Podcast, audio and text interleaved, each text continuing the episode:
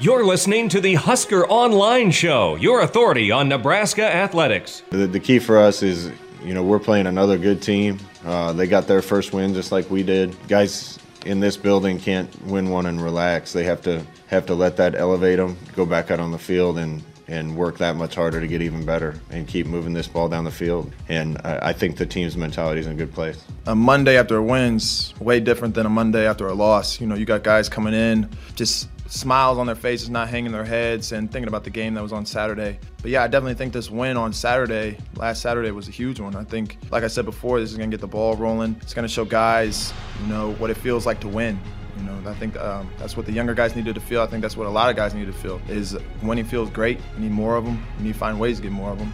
I think this is going to get the ball rolling. I think this is going to help get that little extra push that everyone needs to find a way to finish. There's no better feeling than that locker room after a win, so we need more of them learning how to win as Nebraska figured out on Saturday. They didn't play necessarily their best four quarter game, but they figured out a way to beat a team that arguably had a lot more talent in, in some key positions on Saturday as they jumped out to a 27 to 6 lead over Penn State, and that was enough to win 30 to 23. Now on to Illinois, who's fresh off their first win last week against Rutgers. Welcome to this edition of the Husker Line Show. Sean Callahan, Robin Washut will be joined later to talk recruiting with Nate Clouse, Uh, but we will get you ready now for Saturday's 11 a.m. game against Illinois. It got moved up to FS1. It was a BTN game.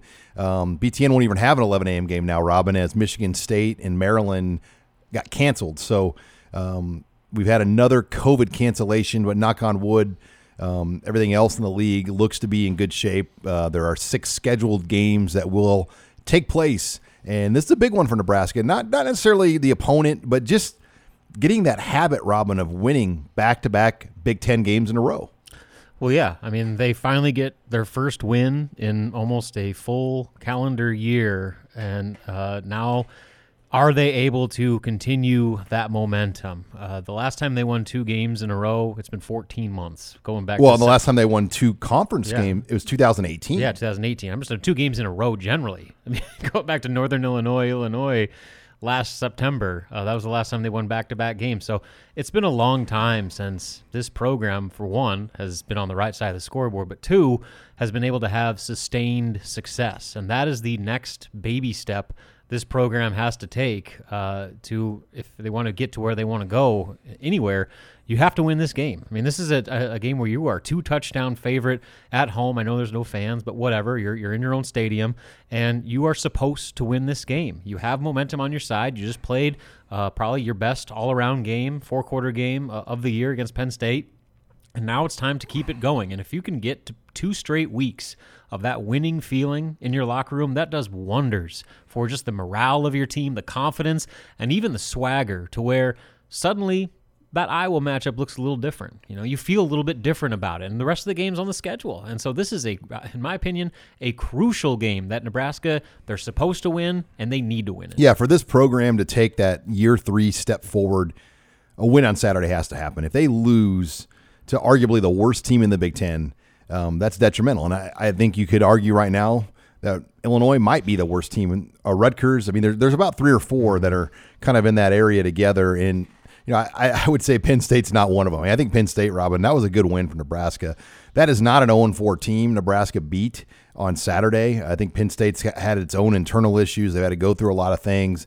But you could sense in that game last week when it was 27 to 6, the temperament changed of Nebraska. They knew – they probably shouldn't be up 27 to 6. They knew that there were some key position areas where Penn State had decisive advantages in terms of one-on-one um, O-line versus D-line type deals. And they got awfully conservative. I, I, felt like Nebraska was just trying to get out of there. Mm-hmm. Um, and they did, barely. And there were some moments in that game, that fourth quarter particularly, where you really held your breath. But I think Scott Frost knew without Dedrick Mills running the ball, um, there were a lot of things last week where they were like, we, we have to be very careful because Ben Hart's getting beat by his guy up front. Jaimes is having a hard time up front. Our guards are getting beat. We can't put Luke McCaffrey in a situation where he's going to fumble and turn this game around the way Penn State turned it around at the turnover. To me, though, that is playing with a fear of failure. When you have a lead and all of a sudden you go into a shell and become this overly predictable offense that generates no flow, no rhythm, puts all of the pressure on your defense to try and go win you a football game. That is not what Scott Frost football is supposed to be. They are supposed to be attacking until the final whistle blows, and they stopped. They put their foot off the gas and they toned things back, and they basically said, We're just going to give the ball to Wan'Dale and punt. I mean, that's essentially what the offense We're trying to get to third and 2 and hopefully Wan'Dale or Luke will get those two yards. And they were able to get the one drive they needed in the second half. Yeah, they, they really took. I mean, when you're up 27 to six, and I don't have the numbers, but the football books basically say you're like 90 some percent chance to win at halftime, mm-hmm. right? And all Nebraska had to do was not screw up and maybe get one drive. And they got the one drive. They did screw up once.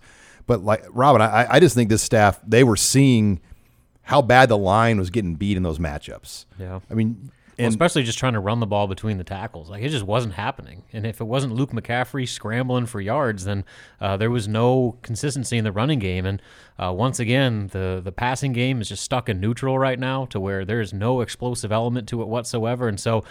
You know, I guess I don't know what they could have called. I mean, their starting running back was hurt. You're playing Wan'Dale, who had hardly practiced at running back. He's now your primary uh, guy in the backfield, and you have a redshirt freshman making his first career start against a defense that is significantly better than an 0 4 defense. yeah, they had really all four and five star guys on their front seven and a lot of veterans, even without Micah Parsons. And, you know, guys like Shaka Toney. I mean, those are some NFL level defensive ends. Uh, HBO last year did a special on that show where they went all access on Penn State, and they featured that D line. Their nickname is the Wild Dogs, and I mean, and they're I mean they get after it. I mean that was a. I'll be curious. I'm the real litmus test is going to be what will Penn State look like against Iowa. They host Iowa this week, and I think they'll beat Iowa. If I had a hunch, I, I, think they'll figure it out. I think Will Levis will probably start for them at quarterback this week, and you know they, they lost that game because of Sean Clifford. Yeah, I mean, he spotted Nebraska a Ten. touchdown with maybe the, one of the worst fumbles and I've a seen. field goal. Yeah, and a field goal. Yeah, with that terrible pick. So uh, you got to wonder. I mean, what happens if Levis plays that whole game? Because when he came in, uh, suddenly the the the tone shifted a little bit. Where Penn State they weren't doing anything special, but you know they were they were bringing the punch to Nebraska, and that defense, to their credit, they held up uh, when they needed to, but they were really starting to wear down. And 91 plays will do that against anybody. And neither one of those teams could run the ball Saturday with the tailback. So what do you do? You kind of start running the quarterback, and you play the numbers advantage there uh, because when you run the quarterback, you typically have a one man advantage um, where it's like six on five. And Penn State started doing that to Nebraska, and we know Nebraska's had to do that almost all season. So the Dedrick Mills thing, and we'll talk more about offensive storylines, but that that to me going into this Illinois game. Is he available? A, and if he's not, what's the plan? Well, they featured him in a social media video where after practice he's in uniform. So, well, hopefully that's a good indication of his status. But, you know, if, if it is, you know, a head injury or whatever it may be, then who, Might be a knee injury. Or a knee. Yeah. So, I mean, I guess we'll take that for what it is. But regardless, I mean, they, they have to find a way to produce something offensively that's not just a quarterback run. Uh, I mean, it, it has to be running the ball with your running backs or Wan'Dale, or whoever it is. And then also, you have to stretch the field. If you look back at the last two times Nebraska's played Illinois, they have gotten chunk plays through the air. Now, granted, J.D. Spielman almost died on the field last year with those Illinois safeties try, trying to decapitate him on, on post routes. But uh, the plays are there. And that Tampa 2, Scott Frost knows how to attack down the field in that gap between the safeties and the linebackers to where there's going to be multiple opportunities to get 10, 15, 20 yard chunks through the air, and they have to be able to capitalize on those. the question is, will they come out in that? I mean, everybody that's played Nebraska has changed up their look, and that was another problem um, Saturday. I, I think Penn State brought a different look that Nebraska wasn't as prepared for, and it, it gave them some problems. But uh, we're going to talk more about the offense next here as we get you ready for Saturday's Illinois game. You're listening here to the Husker Online Show. You're listening to the Husker Online Show, your authority on Nebraska athletics. you definitely don't change your standards. Because at the end of the day, we're going out there to win. We're going to play the best players, whether they're freshmen or whether they're seniors. And so they, they got to know what the standards are, and we got to demand their best. But at the same time, uh, we got to build their confidence. That's a big thing with freshmen is is put them in situations where they can succeed. And I don't I don't know if patience is the word, but I'd say more positivity, uh, making them understand, hey, these are the things, and, and you can do it, and being positive about it. Uh, I think you can still be demanding but positive, and that's what we always try to do as coaches. And we're back here on the Husker Online show as that was offensive coordinator Matt Lubick talking about getting some of these younger guys on the field. This segment of the Husker Online show brought to you by Tanner's Sports Bar and Grill on 30th and Yankee Hill. They are open at 10 a.m. for Saturday's 11 a.m. game. So get on in early, get a spot. They practice social distancing, uh, plenty of space in there to enjoy, watch the game. Uh, get a burger, get some wings, a cold beer. It's Tanner's Sports Bar on 30th and Yankee Hill. And Robin, you just heard Matt Lubick, and I'm sure these coaches are getting tired of everybody asking about how you get the young guys on the field, but it's becoming more and more obvious every week the talent at the receiver position the younger players have. I mean, Marcus Fleming, they just kind of lined him up at Northwestern and he led him in receiving against a very good defense. The next week, they drew up one play essentially to Xavier Betts, and it was the most explosive offensive play they got of the game. So that that's the, the challenge right now. How do you keep getting Fleming and Betts and Alante Brown, which we really haven't gotten a good taste of, but how do you get those guys in the game more on the field where they, they know the no huddle offense and the pace? Because I think that's part of the issue is when they want to go fast, do those young guys know it well enough to go fast? Yeah, and you hope that naturally, just with experience, as with any freshman, that kind of starts to take care of itself to where uh, that learning curve gets you know flatter and flatter. But uh, the other part of it is just you know more opportunities come with running more plays. Uh, this offense is running what like 50, 60 plays a game.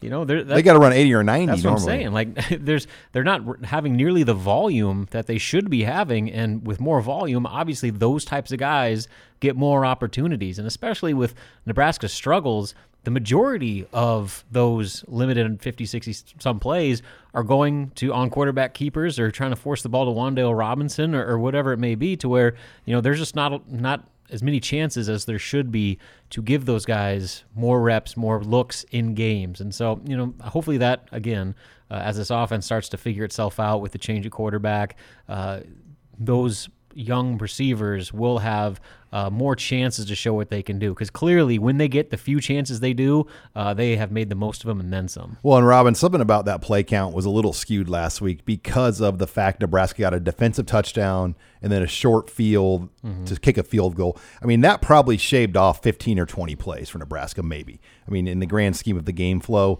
when your defense scores, you're just going to lose plays. And, you know, the week before, Nebraska had a high play count at Northwestern and more yards. But in, in the flip side, Northwestern had short fields because of two returns, which that's how they won the game. Um, so, yeah, I, I, but I, I agree with you. They've got to get the play count up into a flow where eight to 12 play drives become the norm versus three or four play drives because you're just not going to get Xavier Betts and Alante Brown and guys like that going on four play drives that have very high pressure third and seven type plays in them. Yeah, exactly. Especially in those situations, guys are going to go to you know who they trust, and uh, right now, just for no fault of their own, those young guys haven't earned that trust. But again, I'm I'm excited like most everyone else about the potential of that group with the flashes they've shown. I mean that that run on that little uh, shovel pass to, to Xavier Betts was as good of a play as we've seen this offense run all season. I mean, he looked effortless gliding down the field. Uh, you know, Alante Brown had a big catch against Ohio State, albeit kind of late in garbage time, but you know, I mean, he, he showed that he's capable of making that type of play. And then obviously uh, Fleming, he's had as much production as any wide receiver on the team. So I think that core is showing a lot of promise. And the more they get involved, the better they're going to get. And now, you know, like I said, I think the more reps they get with Luke McCaffrey, uh, he's shown a little bit more of a propensity to get the wide receivers involved than maybe Adrian had. You're listening here to the Husker Online show as we talk offensive storylines for Nebraska going into this week. And, you know, I thought the whole situation last week was handled really well, Robin, with Adrian in in the Luke deal. Um, that that was a pivotal moment in the tenure of Scott Frost, how he managed and handled that situation. And I think Adrian Martinez, at least publicly, it feels like he's kept a very good attitude. He's been very supportive of Luke. And I think in his mind, he knows they're going to need him at some point this season still. Oh yeah, I mean, just the nature of this season being what it is. You, I mean, there's never been a year where you have to be ready to come in on a moment's notice than than this year with um, just playing nine games in nine weeks or however many, and then with potential COVID setbacks, all that. I mean, he's got to be ready. He's got to stay engaged, and like I said, like you said, he has to be ready to step in uh, at any point. But for what he did last week you could not have asked more from a player in that situation to essentially have your job taken from you uh, to have that type of reaction to it. You know, not only was uh, you see him on the field or on the sideline, I should say, cheering. You know, there's pictures and videos of him, uh, but there was a, a, video they put out after the game where that week of practice, you know, he's still the guy in the huddle leading the team. He's still acting like a captain, even though he's not out there playing like like maybe he thinks he should be. So um, that I think is a great example for uh, the rest of this team about you know putting the team above yourself. And you know some former Huskers I saw on social media like Brandon Reilly, Luke Gifford. They were commenting on that. They were like, you know, I, I didn't get a chance to play with Adrian much, or I'd never played with him, but seeing that that is infectious for the rest of your team. And Adrian's teammates are going to notice that. And that respect that he already had is only going to increase with the way he's handling himself. You're listening here to the Husker Online show as we talk offensive storylines here. And you know, that offensive line started out the year really well for Nebraska, Robin. Uh, at Ohio State, they rushed for over 200 yards against a defense they couldn't even touch the year before. They ran it pretty well against Northwestern. Granted, it was a lot of quarterback runs that got them their yardage.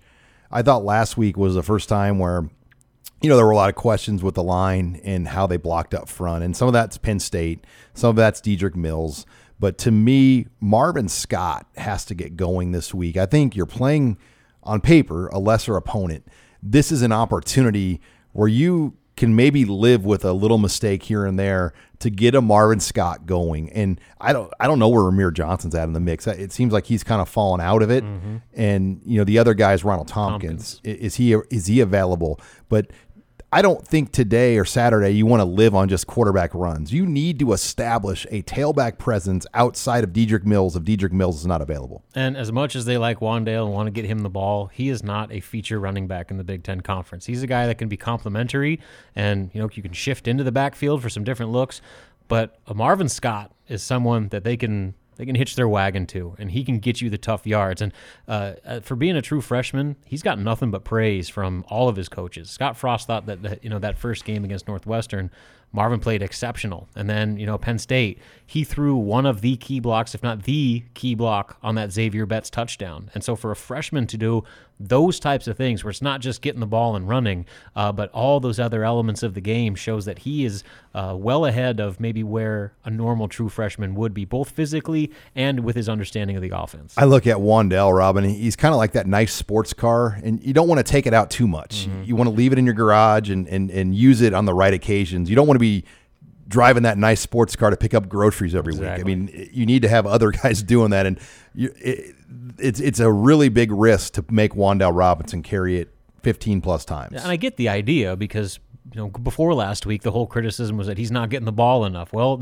20 so 23 of the 60 calls on offense went to Wan'Dale Robinson. That's crazy. And he had what 21 touches for 70 seven targets and 16 um, carries. So yeah, and only like seventy some yards of production. So that's not a pretty good clip. And granted, he was really close to breaking a couple. Like that face mask. I mean, if that guy doesn't grab his face mask, he houses that, and that's a touchdown. So, you know, he was really close to being a more dynamic player. But he's he's a he's a great piece, but he cannot be your only source of offense. I mean, you have all these players we talk about week in week out needing to get more involved give him a chance and let Wan'Dale take some of that pressure off of his shoulders to have to do everything like he did last year. All right, when we come back, we are going to talk defensive storylines. Next, you're listening here to the Husker Online Show. This is Husker Online, your authority on Nebraska athletics. We did give out some black shirts this week. I thought the guys, you know, they, they finally practiced the way we wanted them to last week, and, and you know, we had a pretty good performance. And the black shirts need to set a new standard. Uh, to be honest with you, you know, if you want to if you want to ask the guys about it, that's fine. I think that we, we live in a in a world where um, the black shirts mean more to me than than social media, and Twitter doesn't have to know about everything. And you know, and I think it's a special thing right now. And I think, you know, if you want to ask those kids about who got them, that's great. Um, but right now, it's a, it's it's an it's an in-house kind of situation where um, this tradition just means more to me than than having to put everything on social media right now. And welcome back here to this edition of the Husker Online Show. Sean Callahan, Robin Washut. That was defensive coordinator Erik Chinander basically saying, when I have dinner, I don't need to take a picture of it and tell everyone what my dinner is on Facebook and, and Twitter. Um, meaning, yeah, we gave out black shirts, but I don't need to like take a picture of it and let the whole world know who they are. But Scott Frost did let us know who they are, Robin, this week. 13 overall, or 12, 12, excuse, 12, excuse me. Um, so the there's there was always the notion the get off my lawn old school Husker fan that would be furious when there would be a several, and I, I think they did a they did the right number. Uh, three defensive linemen: Ben Stille, Ty Robinson, uh, Damion Daniels. You had five linebackers: JoJo Domann, Caleb Tanner, Garrett Nelson, and then on the inside, Collin Miller and Will Honas. And the four starters in the secondary: Marquel Dismuke, Deontay Williams, Cam Taylor Britt, and DiCaprio Bootle. By the way, no list in front of me. I just recited those, so I'm pretty good. pretty proud of myself there uh, for not having to look. But 13, 12, excuse me, black shirts. And I don't see, I mean, the only other guy you could argue, Robin, maybe Luke Reimer, but he really hasn't played a full body of work yet to get it. Yeah, that's probably the only reason why he wasn't included in there. And then also, too, like, I honestly think they wanted to keep the number down because I'm sure Scott. They're like 80 something in the country in total defense. Yeah, and so like to sit there and give like 16 guys black shirts, like that, that'd be it would rightfully get made fun of as you know. So uh, I think they really tried to narrow it down to their starting 11, and the reality is they have an outside linebacker spot that is 50-50 between Garrett Nelson and uh, Caleb Tanner. So uh, yeah, I mean those are the guys that you would expect to get them, and I think that's the way it should be. To because if you get any beyond that it just becomes like it, like a saturated uh, tradition to where like those Deontre Thomas gets one. Exactly. Have, like, Payne. five D linemen and six linebackers. Uh, I mean, I think that's ridiculous. And so I think this at least gets back to the tradition. yeah, at least some of the tradition where it's it's your your top defense, and even if there's backups that play a lot, you know, you, you try to keep that black shirt number down. You're listening here to the Husker Online Show as we talk defense. And Robin, they held strong. I thought the key stat of the game was Penn State ran 25 plays inside the red zone. They only scored one touchdown on 25 plays in the red zone. So, yes, Penn State got down there. They kicked some field goals. But when it mattered, when it mattered, Robin, Nebraska's defense bowed up and they prevented Penn State from scoring touchdowns. And that was really the difference in that game. Well, they did all the things that uh, an Erik Chinander defense is supposed to do. They made game changing plays with turnovers, touchdowns, sacks, tackles for loss, uh, and they really disrupted Penn State's offense to where uh, it could barely even function in the first half. And you know, they put Nebraska in a chance to blow the, the, the doors open uh, off a team that you know we both agree is much better than their record, but. Uh, really though i agree with you it came down to them being able to hold their ground and bend but not break in the red zone uh, and come up with two huge stops at the end of the game where they played what 25 snaps over the final two drives and they were matched up in man coverage. You had guys making one-on-one plays uh, ben stille getting a game-winning sack and so uh, their players stepped up and won the game where the other side of the ball you know kind of went into a shell and wasn't doing anything. The defense found a way to win, and that's something that you know no element of Nebraska football has been able to do much of any over the last three years. And Nebraska had been able to get a pretty good push with just their front four rush. That wasn't necessarily the case against Penn State. Penn State's five offensive linemen was winning. They were winning against Nebraska's front four push. So Chinander had to get a little bit creative. He had to bring safeties in. He had to bring corners in. He had to bring another linebacker in, a fifth, sixth type guy to get pressure. And he picked the right moments to do it. Um, you know, one of them led to the Deontay Williams uh, fumble strip touchdown. You saw another one at the end of the game, the, the final two plays. Luke Reimer got a sack, and then JoJo made some plays. did the they backfield. credit Ben Stille as a sack at the end of the game there, or was that an incomplete pass? I think they gave Ben Stille Yeah, a sack. I think there. they gave him the sack, So even was- though he threw the ball. I think the ref had blown the whistle. So that was back to back sacks, and those were the only two sacks of the game for Nebraska, if I'm not, if I'm not mistaken. Yeah. Yeah, so I mean, again, it's it's stepping up when the, pressure was on and the game was on the line, and so that I think is a really real uh, reason why the black shirts were handed out because the defense they earned every bit of those, and if they can get that type of production off that side of the ball, and the offense can find a way to get somewhat on track, you know, this team could be pretty darn competitive through the rest of the schedule. Now, Saturday, they will see a very good running quarterback. Um, they'll see two quarterbacks, and they're both four star recruits. Um, Brandon Peters, who was a former Michigan quarterback who Mike Riley actually offered, and he picked Michigan over Nebraska way back when, um, has been out with COVID. Now, Brandon Peters did his his three game sentence um, on the 21 day rule uh, that I, you know it's interesting he did three games, but Graham Mertz only had to do two games because they both were COVID positive. But the the way the test fell, I think his test was a day later than Mertz's, so Mertz got to come back and play against Michigan. Peters did not, um, and he's back. But in the meantime, Isaiah Williams, who is also a four star quarterback out of St. Louis, who was the number one player in that area.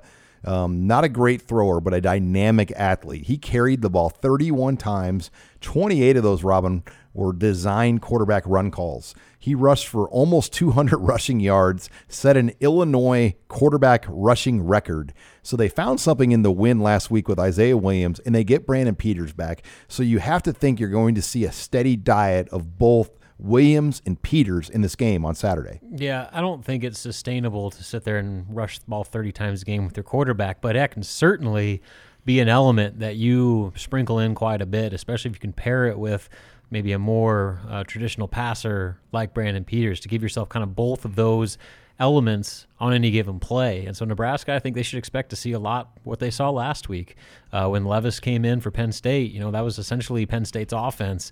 And so when Williams is in the game, chances are they're going to just try to play the numbers game, just like the Nittany Lions did, and run right at them and make Nebraska just have to beat them physically. So uh, it's going to be another physical test for this defense. But I, I honestly like their chances in, in, that style of game because their front seven is, in my opinion, the strength of the team. And you know, if you're going to put good on good, I like you know Nebraska getting that matchup more often than not. And Scott Frost has had his most success against Lovie Smith mm-hmm. overall as a coach. So. Mm-hmm. This is in terms of Big Ten teams and the small sample size we have with Frost. Illinois has been his best. He's it's the only team he's undefeated against. Wow. Yeah. So uh, yeah, and so I mean, again, if the defense can just replicate or you can come close to replicating what they did against Penn State, the offense should, in theory, be able to produce more on their end, and that's why I think the Vegas line is what it is right this now. is an interesting year for Lovie Smith too. When you when you look at what he's done there, um, took him to a bowl game last year. He beat Wisconsin, so that was a big step forward for them. But they've had just an awful year, and a lot of it's due to the COVID situation, where multiple quarterbacks have had them sit out games. I mean, they've played four quarterbacks this year. Um, they haven't had like guys out with COVID, but they've had guys out for contact tracing. So it's caused just a mess. And I think there's two schools of thought. They might go one and eight, you know, or two and seven. And will he just get a free pass because of the COVID? And I think there's some loud boosters down there that want him gone. And then there's some people that say, hey, number one, we can't afford to pay yeah, out Lovie exactly. Smith.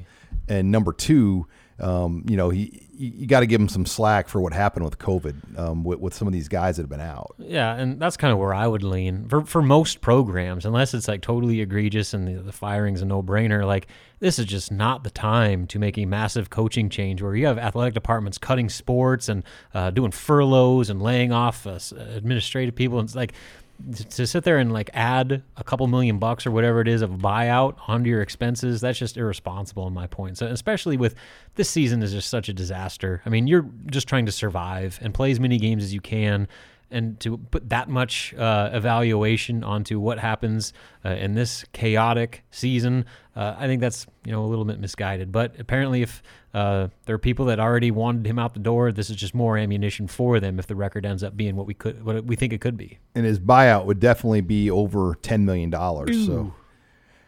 Uh, yeah, it will be interesting to see um, what they do. I lean towards. I think no matter what, we'll see Lovie in Ireland, and and we'll be having a hopefully a Guinness with him next year. Oh man, I really hope that we do go to Ireland. But uh, at this point, you know, I'm just trying to make it to next week. It's pretty much what's kept you doing this job is Ireland, right?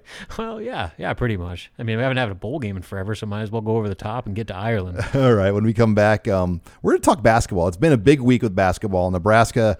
Um, you know, signed a five star. The schedule came out. There's so many things to hit on here, and um, we're going to talk about the schedule as there are th- three games next week, right, Robin? Yeah, three in four days. Three games in four days. So we're going to get an update from Robin Washut on that next. You're listening here to the Husker Online Show. You're listening to the Husker Online Show, your authority on Nebraska athletics. Uh, you know, to get a guy the first five star in the history of the program, and you know, to come, I think a big part of it was obviously talking to Trey about how he how his experience has been here so far with everything that we're about not just the product on the floor, but our strength and conditioning staff, how great of a job they do, our sports scientist who monitors all of our workloads, uh, our nutrition staff uh, that's here for our guys, uh, you know, all hours of the day. So when he talked to Bryce just about how great of a situation it has been for him so far and how well he would fit into how we play, uh, you know, I think that got Bryce excited. So you know, to get those three guys uh, into our system shows, you know, I think we'll be very competitive this year, uh, and then you add three more pieces uh, to our team next year. You know, I think uh, I think the future is very bright. And we're back here on the Husker Online show. Uh, Sean Callahan, Robin Washut, Nebraska basketball opens up three games in four days.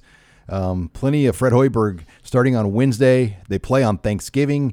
Now, Robin, what is the TV schedule? Um, Wednesday's 11 a.m. game is on the Big Ten Network. Correct. And is the Thursday Thanksgiving game on the Big Ten Network? Yes. So And then the following game on Saturday. yeah, Saturday, that will either be on Big Ten Network or BTN Plus. I think it just kind of depends on what the, the network decides. So that whole flow sports thing's not even. Well, it's, it's going to stream like the other games, like that are the ones that are being played at like Devaney and stuff like that, like with all the other like Chadron states and those. But types. they'll have an over-the-air BTN. Correct. On.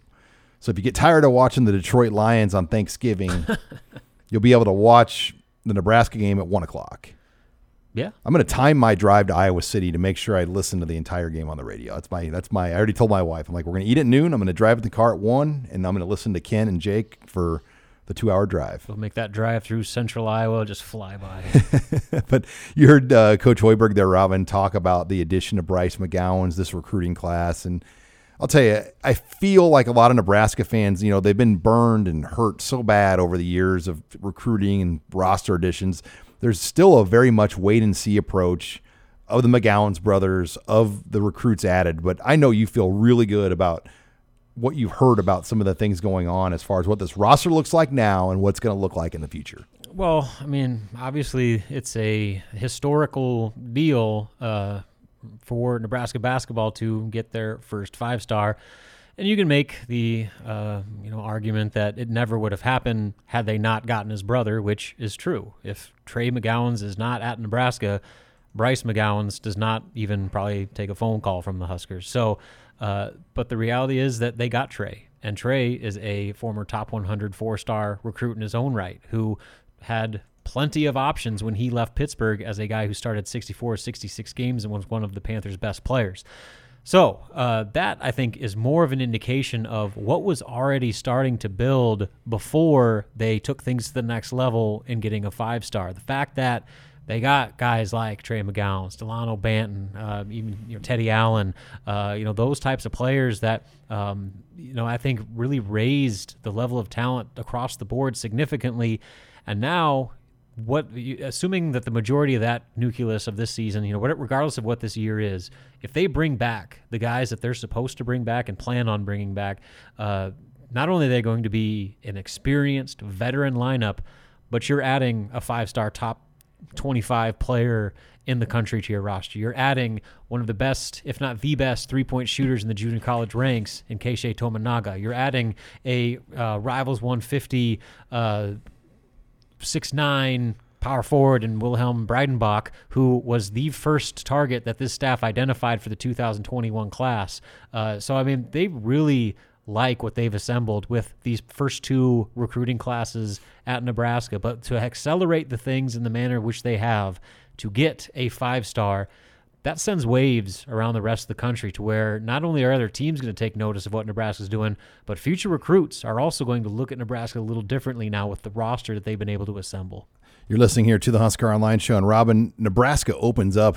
I mean, it, it took so long for the schedule to get released. It just felt like it was never going to come. And they're like, all right, here's the schedule. You're playing in like a couple of days. I mean, what are your thoughts going into Wednesday? Well, I guess the good news for Nebraska is that they were operating under the assumption all along that as soon as the NCAA announced that th- their season would start on November 25th, that they would be playing their first game on November 25th. So really, their off-season schedule uh, and routine hasn't been altered much at all. And uh, last week, when Fred Hoiberg talked with us, he said that uh, you know they at that point they still didn't know who their first game was going to be against, but it didn't necessarily matter too much because they weren't going to start opponent prep until Monday of this next week. So uh, it didn't set them back really at all. Maybe if anything, it just put more pressure on the the GAs and uh, film guys to get the the scouting report up and ready. But as far as the players are concerned, I mean, nothing really changed all that much, especially with a new group that their primary focus is just learning how to play with each other and getting as much practice time together as they possibly can. So it was stressful for fans, and I'm sure for the coaching staff, not knowing uh, who that first opponent was going to be and what the schedule was even going to look like. But as far as the players are concerned, you know, I, I don't think they even noticed all that much. What do you know about the teams they're playing? I mean, is Nevada, San Francisco? I well, mean, they're, they're not playing Nevada anymore. They were supposed to, and then that got shifted at the 11th hour. Now they're playing St. Louis uh, to open on, on Thanksgiving. But yeah, to answer your question, so they added McNeese State, which is not part of the Golden Window Classic. Uh, that was thrown in there kind of as that multi-team event was just dropping teams like crazy, and so you know, they wanted to make sure they got uh, three games in before uh, December. And so McNeese State, uh, I think there's some connections there. Um, they have a kid, I cannot pronounce his name, whatever, Drew uh, Cux. Cuxhausen or something like that. He's from Scotts Bluff, uh, one of the better three point shooters out there. So uh, I think there's some ties there. Really, though, it's an opponent that was willing to come here and meet all those testing requirements and play a game. Uh, but with St. Louis, many people regard them as maybe the best non Power Six League school in the country this year, and a team that could make some noise in the NCAA tournament. So they bring back uh, a roster that won 20 some, like 23 games last year. Uh, and so they're going to be good. And then you get a San Francisco team that's a top 100 RPI team from last year. So it might not have the, the LSU brand, but the, both of those teams are going to be solid opponents that Nebraska is going to get put to the test with right away. It will be interesting, too, um, just to see the rotations, Robin, and who they play. I mean, how deep do you think the rotation is going to get um, for these first few games? It'll probably be a lot like last year, where ten guys. Yeah, I mean they're going to play a lot of different lineups, a lot of different guys, and just see what works. But um, when things start getting for real uh, in early December, when you know Georgia Tech, Creighton, and then you know league play with Wisconsin starts up, then you got to kind of narrow things down. It's, it's you just got to have your core group that you can count on when when the, the pressure really gets turned up. But uh, you know, for McNeese and you know maybe even you know the San Francisco South Dakota type games, I could see them experimenting a lot. And you know, obviously Akol Arop's out of the equation now, but I think they could go nine, maybe even ten deep still uh, with uh, a lot of guys seeing some minutes to see, show what they can do. All right. Well, it will be interesting. It's going to be a very busy week next week, but got to get through Illinois on Saturday, and then it's going to be one of those crazy weeks of Husker basketball and football going on in full force as we'll get a little bit of both. And we'll talk more about that as well next week. Uh, but when we come back, we're going to close the show with recruiting. Nate Clouse will join us. You're listening here to the Husker Online Show. This is Husker Online, your authority on Nebraska athletics. Jet sweep. Xavier Betts.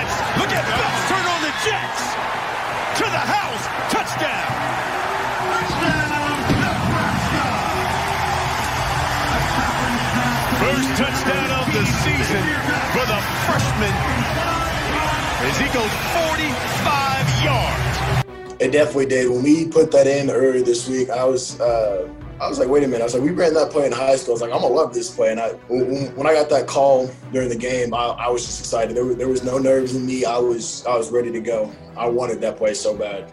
And welcome back here to the Husker Online Show. Final segment of the show. We're joined by Nate Clouse now. Nate, and you just heard uh, the play and from Xavier Betts, and I'm sure you had a smile on your face on Saturday when you saw that play develop because literally you've maybe watched Mike Huffman's team play 10 to 15 games in person over the last several years, and you've seen that play executed and run several times. And Nebraska kind of drew something up very similar for Xavier Betts, and it led to the most explosive play of the game on Saturday. Yeah, definitely. I mean, that was uh, uh, was kind of surprised to see it, but I was not surprised by the end result there. Like you said, I've I mean I've seen probably well over a dozen games that Xavier Betts has been in during his high school career, and uh, watched him play or watched him score on that play many, many times. So, uh, although in high school he was probably, you know, probably uh, had had pulled away from uh, from the defense just a little bit more than he did uh, last Saturday, but still the end result was the same. So,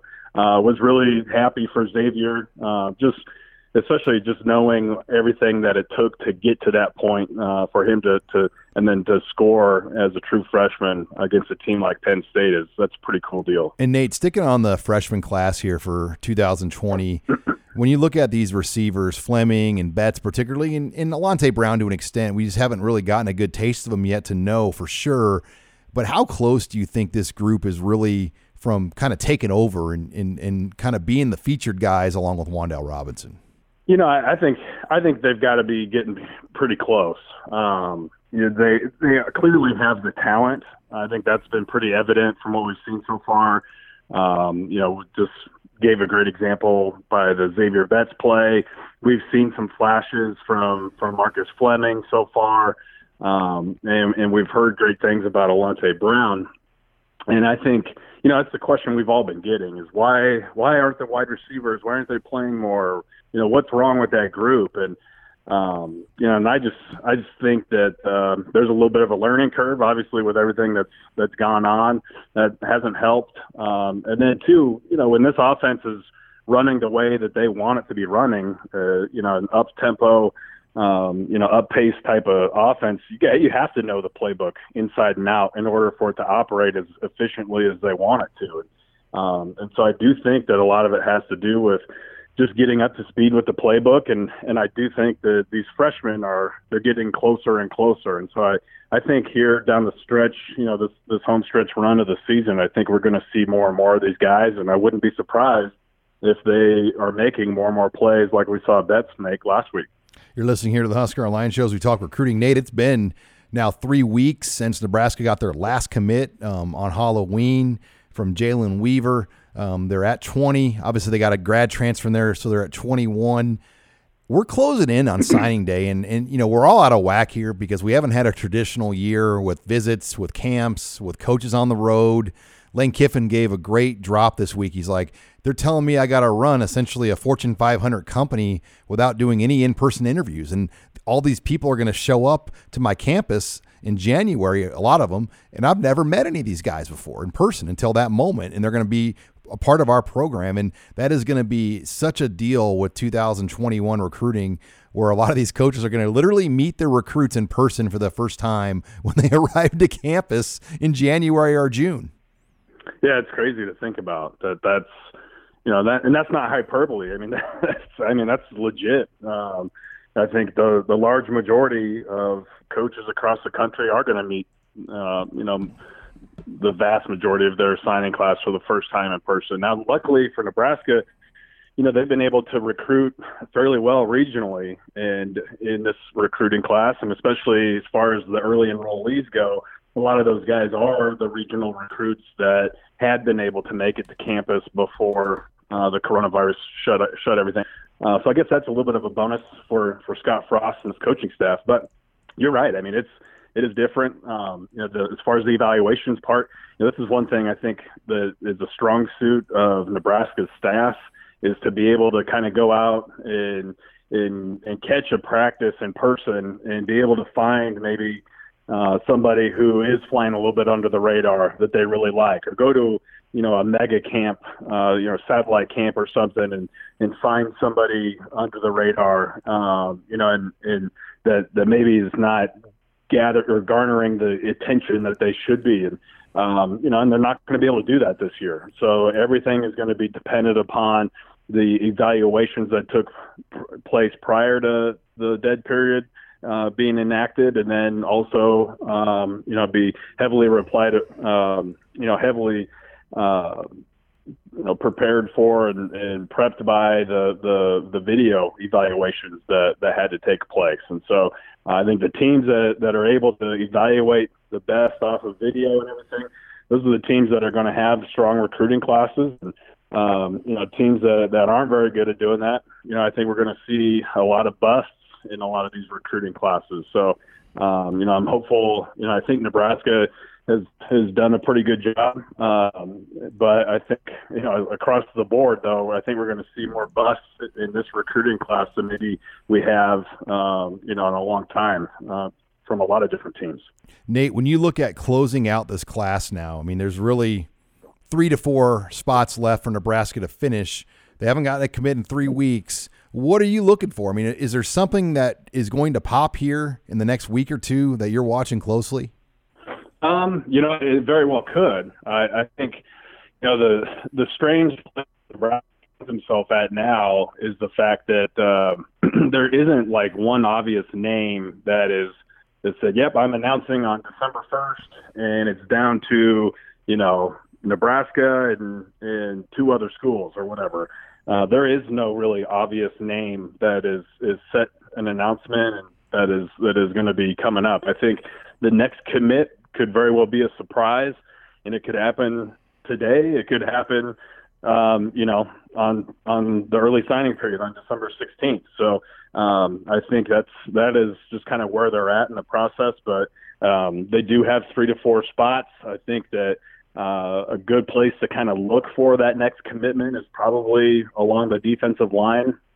They need probably at least two more defensive linemen in this class and then possibly another linebacker and a, and a defensive back, ideally. Uh, but I also wouldn't be surprised if they saved another spot, um, you know, for to use in the transfer portal too, because there are going to be more names in the transfer portal this year than ever before. Than maybe ever before. Yeah, it, yeah. It, it, the transfer portal, Nate, and you know, Rivals.com, we took a regional analyst and made him basically a full time portal guy, and I think the other networks have done something similar because literally the portal is going to be as big of a piece of recruiting now, especially with the one-time transfer rule, um, than we've ever seen before. And I think we have an idea what it's going to be like, but I, I, don't think we really have an idea. It's going to be nuts.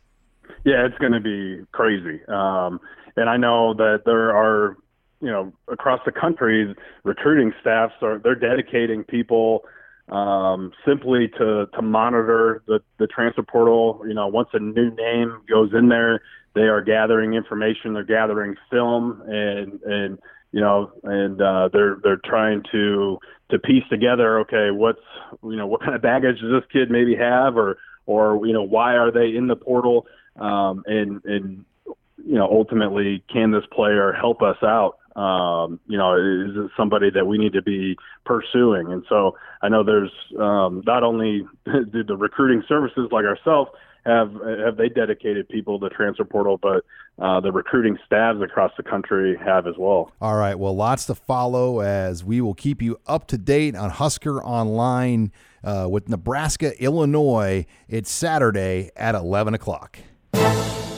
Thanks again for joining us this week on Husker Online, your authority on Nebraska athletics.